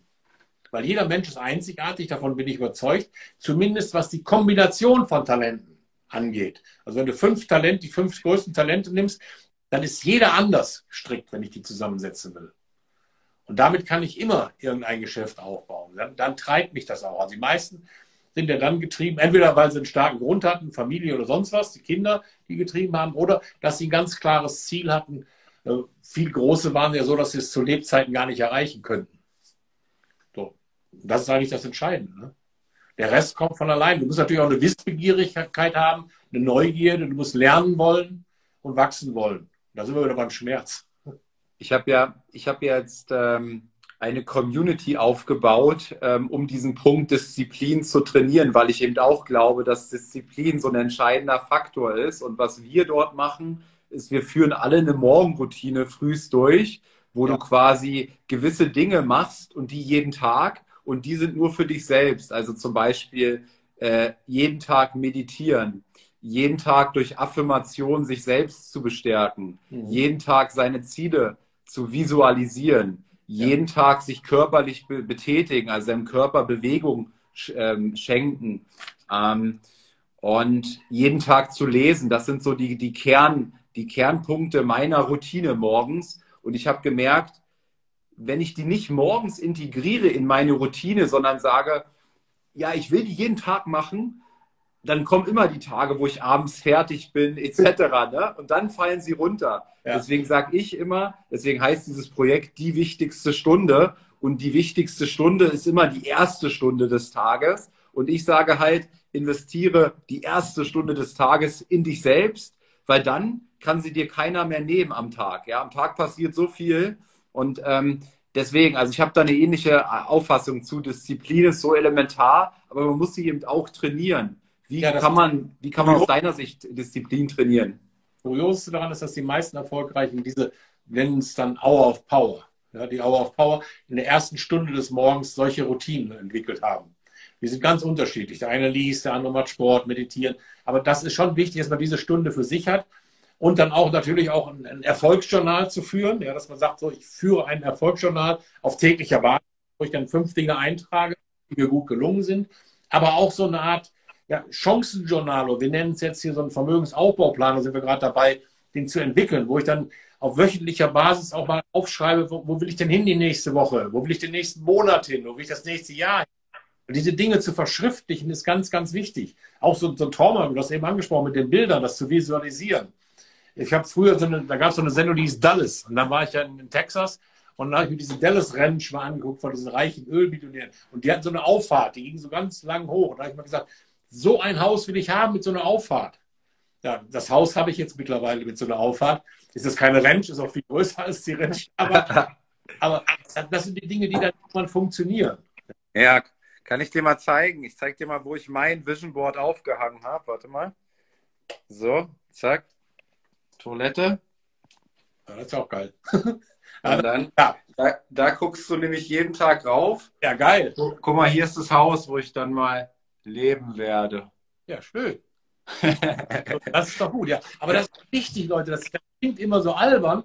Fängt mit Kindern an, dass man Kindern so ein, so ein Traumalbum, eine Traumdose machen lässt das Visualisieren unterschätzen sehr, sehr viele, weil sie es für albern halten. Gerade rational denken oder meinen, dass sie rational denken, die Leute, ähm, dass die das nicht brauchen. Aber das ist so, so wichtig, so ein, so ein Bild vor sich zu haben. Ne? Ja, ich merke das auch. Ich habe letztens was Interessantes aber zu, äh, dazu gehört, weil ich ja auch oft dazu rate, so ein Vision Board zu machen, ja, sich das anzugucken und sich so reinzufühlen. Und jetzt habe ich letztens eine interessante Anmerkung dazu gehört, dass es auch negativ sein kann, wenn du nämlich deinen Mangel dir dadurch bewusst machst. Also wenn du zum Beispiel, also jetzt nicht du in Person, aber vielleicht du vor 40 Jahren noch ohne Kohle, ja, und du hängst dir da ein Ferrari auf und du bist vom Mindset aber so, ähm, dass dich das total demotiviert. Also du guckst auf den Ferrari und siehst nicht deine Zukunft, sondern du siehst den Mangel, den du jetzt hast. Und dann kann eben auch sehr negativ sein, und ja. deswegen sage ich, du musst, du musst dir die Werte dahinter sehen. Also ich habe da zum Beispiel einen Porsche Panamera GTS, ja, das war, war mal mein Traumwagen und ähnliche Erfahrungen wie du. Ähm, ich habe eine Probefahrt letztes Jahr gemacht mit dem Auto und habe mir überlegt, sollst du dir das jetzt äh, verwirklichen? Und dann saß ich drin und dachte mir, ja, ist schon, ist schon geil, aber ist auch vollkommen überzogen im Preis, ja. Und also. wie du halt sagtest, dann habe ich halt auch gesagt, ähm, nee, mir ist, die, mir ist das Geld wichtiger als die Sache. Ne? Wie hast du es vorhin gesagt, Geld wichtiger als die Dinge. Ja. Ähm, und ich hätte den auch bar bezahlen können, sozusagen. Ähm, habe ich aber nicht. Aber dieses Bild verkörpert immer für mich, wenn ich auf diesen Porsche Panamera GTS schaue, verkörpert immer eine gewisse Person auch, die ich sein will, wenn ich dieses Auto fahre, ja. Und ähm, daher löst es sehr starke Emotionen in mir aus. Ich kann mir das vorstellen, dass es auch negativ wirken kann, aber es, es geht ja wirklich immer darum, jemand zu werden und nicht zu sein. Die meisten wollen ja nur jemand sein. Ja, also wenn ich jetzt, ganz einfaches Beispiel, ich nehme einen Koffer mit 100.000 Euro und sage, du kannst jetzt den Koffer mit 100.000 Euro haben oder ich habe hier einen Koffer mit dem Wissen, diese 100.000 Euro jeden Monat zu verdienen. Dann würden die meisten Menschen leider den Koffer mit den 100.000 Euro nehmen und eben nicht den anderen Koffer, weil sie jemand sein wollen, aber nicht werden wollen. Das ist das Entscheidende. Ja. Aber ich muss schon den, den Willen dahinter haben, dann tut der Ferrari auch nicht mehr weh. Ich werde nie vergessen, als ich ganz am Anfang, das war so 93, da habe ich bei einer Versicherungsgesellschaft noch so einem Seminar gesessen. Da, ich wollte das Wissen haben und die wollten nur verkaufen.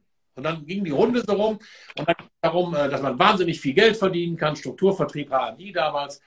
Und dann sagten die alle, ja, ich will einen Ferrari, einen Porsche und was weiß ich nicht alles. Und dann, ich wollte Mondeo. Da haben die alle angefangen zu lachen, wie bekloppt. Aber ich weiß, dass ich aus der Runde nachher der Erste war, der in der S-Klasse gefahren ist und nicht die anderen mit ihrem Ferrari. Ne? Also war schon, war schon ganz lustig damals. Also haben die gelacht, wie bekloppt, als ich gesagt habe, Mondeo. Und ich hatte damals einen Escort. ja. ja, aber war, ist schon lustig. Also das mit den Bildern ist schon, äh, es muss schon irgendwo realistisch bleiben, aber du musst ja auch nicht wirklich dran glauben. Wenn du es oft genug visualisierst und daran arbeitest, weil wenn du nichts dafür tust, dann kann es, glaube ich, negativ werden. Dass du ja. wirst oder so, ne? Also ich glaube, das ist ja auch der erste Schritt, wenn du dir so ein Vision Board aufbaust. Das erste Mal in deinem Leben holst du aus deinem Kopf diesen Wunsch raus und bringst ihn in die Realität. Ne? Also das erste Mal aus deinem Kopf holst das Ding raus und das ist der erste Moment, wo du beginnst, diesen Wunsch Realität werden zu lassen. Ja? Und deswegen glaube ich, dass das, dass das eine ziemlich wichtige Sache ist. Und du hast einen zweiten Punkt angeführt, den habe ich auch in meiner Routine, aber erst relativ neu drin, jetzt seit einem weiß ich nicht, seit zwölf Wochen oder sowas, ähm, den Punkt Schreiben. Ich habe mich immer gefragt, warum ist denn das so wichtig, jetzt aufzuschreiben? Und ähm, jetzt äh, schreibe ich morgens immer Antworten auf drei, drei, vier Fragen auf. Und das ist äh, Nummer eins, wofür bist du dankbar? Und genau. jeden Morgen fokussiere ich mich halt enorm auf diese Dankbarkeit und das löst schon in der Früh gute Emotionen aus, ja. Oder auch die Frage finde ich auch ganz spannend. Ähm, was, wem hast du gestern, also so eine reflektierende Frage am Abend, wem hast du äh, tagsüber oder gestern ähm, ähm, Gutes getan? Und darauf konzentrierst, fokussierst du dich enorm. Und jetzt frage ich mich voll oft so tagsüber äh, bei gewissen Entscheidungen, ähm, ja, soll ich das annehmen oder nicht? Ja, doch, nehme ich an, da tue ich einem anderen Menschen was Gutes, ja. Und ähm, dieses Aufschreiben verändert meine Fokussierung im Leben. Das, das spüre ich gerade richtig stark. Das sind auch bärenstarke Fragen, die du, da, die du dir stellst morgens. Und das bewirkt wirklich was. Ja, ja, auf jeden Fall. Also die Verschriftlichung, genauso wenn du abends ins Bett gehst und hast viele Gedanken, dann gehst du ja auch her und schreibst ein paar Dinge runter, dann belasten die dich nicht mehr. Das hilft auch. Also Schreiben, Verschriftlichung hilft immer, gerade was auch Ziele angeht. Ja, was ist das denn, wenn du sagst, ich will in zehn Jahren Millionär sein äh, und schreibst nicht das Datum auf? Dann kannst du das nächste Jahr wieder sagen, ja, da steht ja in zehn Jahren Millionär, will ich sagen, habe ich aber Zeit. Ja. Also das funktioniert nicht. Das muss schon konkretisiert werden auch. Je verpflichtender, desto besser. Ja, ja, ja. Ja, das ist, äh, das ist, das ist, finde ich, ganz spannend, auch mit den Zielen. Da gibt es ja ich, die oft zitierte Harvard-Studie, wo sie mal, ich glaube, Abgänger, ähm, äh, Studenten, Abgänger, Studiumabgänger gefragt haben, habt ihr verschriftlichte Ziele, habt ihr Ziele oder habt ihr noch gar keine Ziele sozusagen? Und da hat man geguckt, äh, nach zehn Jahren, was hat sich mit diesen Menschen, äh, was mit diesen Menschen passiert, ne? Und dann hat man festgestellt, dass die, die die schriftliche Ziele haben, ich glaube, zehnmal so viel verdient haben, zehnmal, da gab es unterschiedliche Rubriken, ja, ähm, aber äh, deutlich erfolgreicher insgesamt und gesünder und alles, äh, was weiß ich nicht, waren ja, als die. Kenne ich auch, das ist irre, ja, was da passiert.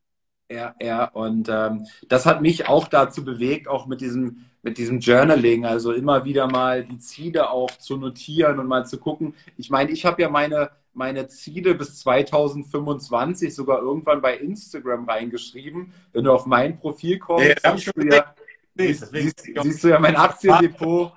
Ja, mein, meine Ziele. Luft nach oben. Du. Hast du 1000 willst du, das ist schon was, noch was los. Genau das Ziel, aber was, was ganz lustig ist, mein, die Anzahl der Bücher korreliert mit meinem Vermögen. Komisch, ne? Das macht auch ein bisschen was aus, das unterschätzen viele, das Lesen. Ne? Das macht schon was mit einem, wenn man genügend Bücher. Weil das Problem ist ja, die anderen konsumieren halt Fernsehen. Da guckst du Nachrichten, da kriegst du nur negative Dinge um die Ohren gehauen. Oder du guckst dir so eine Sitcom an, wo du dann irgendwelche Leben von anderen dir anschauen kannst. Aber diese Bücher, das, das ja, setzt die Fantasie in Kraft und was weiß ich nicht alles. Und dann, wenn du noch Bücher nimmst von Biografien oder sonstigen Dingen von Leuten, die schon was erreicht haben im Leben, das hilft natürlich ungemein. Ja, ja, ja, finde ich auch. Ähm, ist übrigens auch eine, eine, einer der letzten Fragen, die ich noch an dich habe. Ähm, Buchempfehlung neben deinem eigenen Buch. Äh, du wirst ja. dein Guter gerne verkaufen. Also ähm, Wohlstand mit Strategie habe ich gelesen. Aus meiner Sicht für Einsteiger ein sehr gutes Buch, weil es mal alles durchleuchtet. Ja, wie gesagt, auch Versicherung hatte ich heute erwähnt. Ähm, welche Bücher darüber hinaus kannst du noch empfehlen? Welche haben dich besonders geprägt vielleicht in deinem Leben? Was mich besonders geprägt hat, ist zum Beispiel das innere Geheimnis des Reichtums von Mark Fischer. Oh, das kenne ich ja nicht mal mehr. ja, muss ich gleich aufschreiben. Einziehen. Das, das ist, glaube ich, so ein Doppelbuch. Da ist ja was mit Liebe noch dabei. Früher gab es ja als Einzelbuch. Also von Mark Fischer, das innere Geheimnis des Reichtums. Und der reichste Mann von Babylon. Das hat mich auch sehr geprägt. Ja, das kenne ich, das fand ich auch sehr schön, kann ich auch äh, ähm, sehr, sehr empfehlen. Da sieht man, wie doof die Menschen schon seit Jahrtausenden waren. Ja? Die haben sich ja versklaven lassen für Schulden und wussten, dass sie dabei draufgehen an der Mauer und haben trotzdem Schulden gemacht. Also unglaublich. Krass, ja, ja, ja. Ähm, letzte Frage für heute. Äh, was, was würdest du deinem 18-jährigen Ich in Bezug auf Finanzen raten? beim 18-jährigen Ich, oh, das ist aber schwer. Ja, ja sich, sich früh, frühzeitig das Wissen anzueignen. Aber das Wissen wirklich in, in allen Bereichen. Ne? Mit 18 hatte ich ja noch gar nicht. Mit 22 bin ich das erste Mal damit konfrontiert worden. Nee, eigentlich schon mit 15 beim Börsenspiel. So, da habe ich noch gar nicht so drüber nachgedacht. Mit meinem Kollegen, mit meinem Kumpel damals, da, da gab es ein Börsenspiel von Ravensburg, das gibt es heute gar nicht mehr. Da haben wir schon mit Aktien so rumjongliert und so weiter. Und dann hat er schon das erste Mofa. Er hat Aktien gekauft und ein altes Mofa und ich habe ein neues Mofa und keine Aktien vom Zeitung austragen, von dem ersten Geld. Ne? Und da fing das schon an eigentlich. Also ich würde sagen, äh, beschäftige dich frühzeitig mit den Dingen. Je früher du das lernst, desto früher kannst du das Leben leben, was du wirklich leben willst. Also in Freiheit leben. Ja, wenn ich mit 18 anfangen kann, mein Gott, das wäre das Geilste überhaupt, wenn ich da schon anfangen kann, 50 Prozent beiseite zu legen, weil ich ja vorher kein Geld gehabt habe. Lebe lieber noch zwei, drei Jahre bei Hotel Mama äh, und habe aber dann schon Vermögen aufgebaut. Ich kenne ja einige auch, die die Eltern haben, äh, die da mit 18, 20 Jahren schon zigtausend Euro auf der Seite haben. Das ist unglaublich. Was das verändert im Leben, wie viel Freiheit das gibt, wie viel weniger Probleme das gibt. Also ich kann nur empfehlen, wirklich das, sich das Wissen anzueignen und zu sagen, hey, oder wenn man Eltern ist, schickt die 18-Jährigen auf unser Hero Invest Seminar. Da kriegen sie alles auf einmal in zwei Tagen über alle vier Bereiche von Top-Referenten, die dabei sind. Und du ja unter Umständen auch. Freue ich mich schon. ja, erzähl mal ähm, noch abschließend zu deinem, zu deinem Hero Invest Seminar. Was ist so der, der Kerninhalt? Worum geht es da und ähm, geht äh, wann findet das auch, statt? Auch wieder um diese vier Bereiche, wie in dem Buch auch, nur diesmal auch vorgestellt von Top-Referenten. Ich habe zwei, ich habe einen Fondsmanager, genau einen da, so einen internationalen, der eben erfolgreicher, deutlich erfolgreicher ist als der MSCI World. Und äh, den habe ich da, dann habe ich noch von, von Flossbach von Storch, also ich habe mehrere Fachreferenten da. Ähm, dann wird da sein der Peter Brandl, ich weiß nicht, ob du den schon mal gehört hast, der so Flugzeugpiloten, ehemaliger, der redet so über das Thema Entscheidungen, auch mit Geld verdienen. Also ich habe viele Top-Referenten dabei neben mir und das wird ein Potpourri über zwei Tage, äh, wo die Leute wirklich alles mitnehmen können über die ganzen Bereiche, wie ich ein Vermögen aufbauen kann, wie ich mehr Geld verdienen kann. Alle vier Bereiche sind da mit drin. Auch Spendenthema ist damit drin.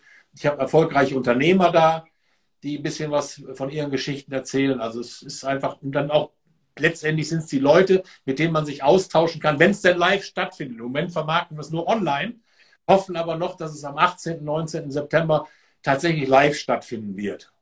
Würden wir uns wünschen. In Schweinfurt ist das dann. Äh, wenn nicht, dann wird es online stattfinden. Und deswegen verkaufen wir es im Moment für, für 97 Euro zwei Tage. Billiger geht es nicht. Und äh, mehr Nutzen kannst du nicht kriegen. www.hero-invest.de ist die Seite, da kann man sich mal informieren. Ja, cool. Bernd, ähm, würde mich freuen, würde mich auch freuen, wenn das, wenn das live stattfindet. Ich habe genug von ah, online. äh, äh, würde mich auch freuen, dich dann äh, persönlich äh, äh, kennenzulernen. War, war ein super geiles Gespräch, hat mir ja, äh, sehr viel Spaß gemacht. Und äh, ja, Bernd, jetzt äh, schön, schön Feierabend, schönen Abend und äh, bis ganz bald. Ne? Wünsche ich dir auch. Bleib gesund. und ciao an alle, die zugehört haben heute. Ciao.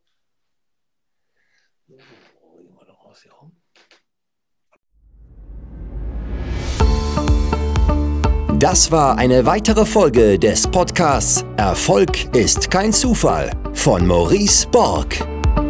Bitte nimm dir eine Minute und unterstütze uns mit einer Bewertung. Folge Maurice Borg bei Instagram und profitiere von seinen täglichen Buchausschnitten aus den besten Büchern unserer Zeit. Sein Profilname ist mb-maurice-borg.